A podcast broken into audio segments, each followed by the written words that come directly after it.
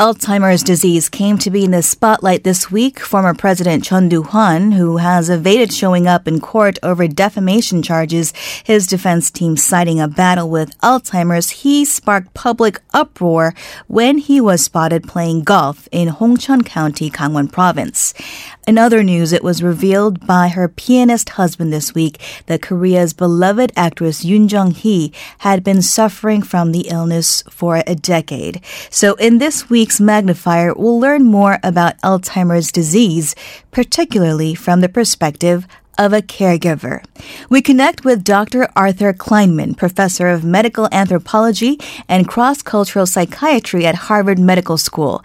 His latest book is titled The Soul of Care: The Moral Education of a Husband and a Doctor. Doctor Kleinman, thank you for joining us this morning. Thank you for having me. It's a pleasure to have you on the show. So, uh, caregiving is an important aspect of any illness, but is especially true for Alzheimer's. Could you explain to us why caregiving is so difficult to provide in our era? Well, first of all, if you think of Alzheimer's disease, it robs people of their memory. Mm-hmm. It uh, becomes a crushing problem for cognitive functioning, makes it difficult to attend to things, to do the tasks in your world. And my wife had a, a particular kind of Alzheimer's called early onset Alzheimer's. And that form of Alzheimer's, which doesn't start in old age, but starts when you're in your forties or fifties, actually kills you in a decade. And the thing that made her problem even worse was that her Alzheimer's began in that part of the brain that has to do with the interpretation of images we receive from the eyes, so that she was functionally blind as well as suffering from dementia. You don't need, I think, more detail than that to figure out that someone has to pick up the slack. Mm-hmm. When it started off, it was on the milder side, and it was a matter of me doing all the things around the house. But over time, it meant things that I never expected to do, or any spouse, I think, expects to do. Mm. When she began to think that I was a stranger and possibly an imposter, there's no question why caregiving for Alzheimer's. And I think being a Korean station, mm. um, your society is very much oriented around care, care of the elderly, care of children, as most societies are. So much of the time, all of us have some experience with caregiving. When you have to give full-time care, full-time, mm-hmm. it becomes very different. I see. And uh, I think in a past interview, you had said that forty years in the medical profession had left you unprepared to uh, love, uh, to care for your loved one. And I think you touched upon some of the difficulties, the challenges there. How was that transition for you from a medical professional and, and a psychiatrist and medical anthropologist to becoming a primary caregiver for your late wife, Joan, whom you clearly cared for incredibly? You know, I had a ver- we had a very strong love relationship. She was the centerpiece of my life, mm. and I was the centerpiece of her life. I had, for decades, studied care, researched it, practiced it as a clinician, but it was like a veil of ignorance was removed from my eyes, and I saw the truth when I had to take care of Joan, because I never had fully appreciated how central caregiving is to the illness experience, and that illness is experienced by a family member, by a close friend, but we all get caught up in the relationships. Caregiving at heart mm-hmm. is about relationships.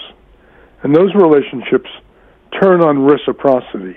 It's a gift exchange, as your society knows very well. You know, in a marriage, it's the gift of love, back and forth, but it's love is expressed through all the things that one does for another, for another person. And in a more traditional background, which is what we came out of, since we were married back in the middle nineteen sixties, um, Joan took the responsibility for the home and for the family, and I took the responsibility for work. And then over time, she trained me, she taught me how to become more responsible for caring, and I reached my pinnacle in that regard in caring for her.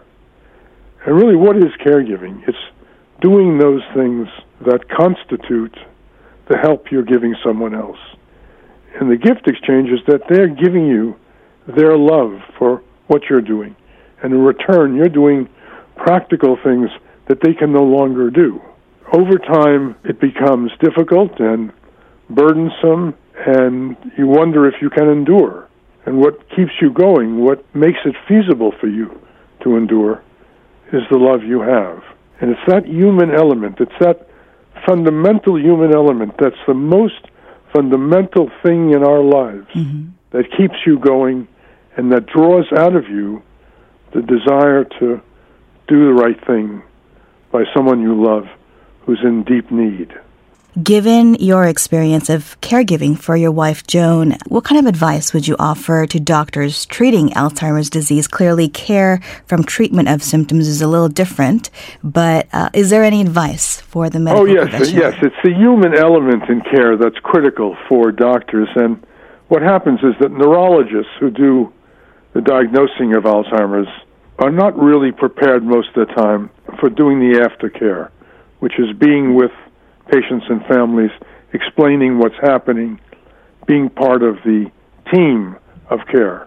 They sort of drop out after the diagnosis and the treatments. You know, we don't know what causes Alzheimer's. We don't have a treatment for it. And really everything is turns on caregiving. So that's what doctors need to know. They need to know that just all the things I just talked to you, to you about, mm-hmm. having a uh, professional uh, in the house, as a, whether it's a nurse or a home health aide, being able to endure for the long term, learning how to prepare yourself for the caregiving, getting respite time, and all the acts that keep the care human. What's happened in medicine is that that humanity has dried up. It's dried up because of all the technology involved, because of the great pressure of the number of patients to see. But I think that it's critical that in the care of Alzheimer's, that geriatricians and neurologists and psychiatrists maintain that human side of things. Mm. It's no easier for them than it is for a family caregiver, but it's very important. Thank you so much for your insights, Doctor Kleinman. I'm pleased to be on your show, and I hope you're listeners, if they're interested in this subject, will read my book, The Soul of Care. Yes, he has written the book, The Soul of Care, The Moral Education of a Husband and Doctor. This was Doctor Arthur Kleinman, Professor of Medical Anthropology and Cross-Cultural Psychiatry at Harvard Medical School. And if you have any opinions on caregiving or Alzheimer's or any of the issues we'll be discussing on the show today, please do send us an email, koreafactual at gmail dot com, or find us on Instagram, Korea Factual. We'll be right back.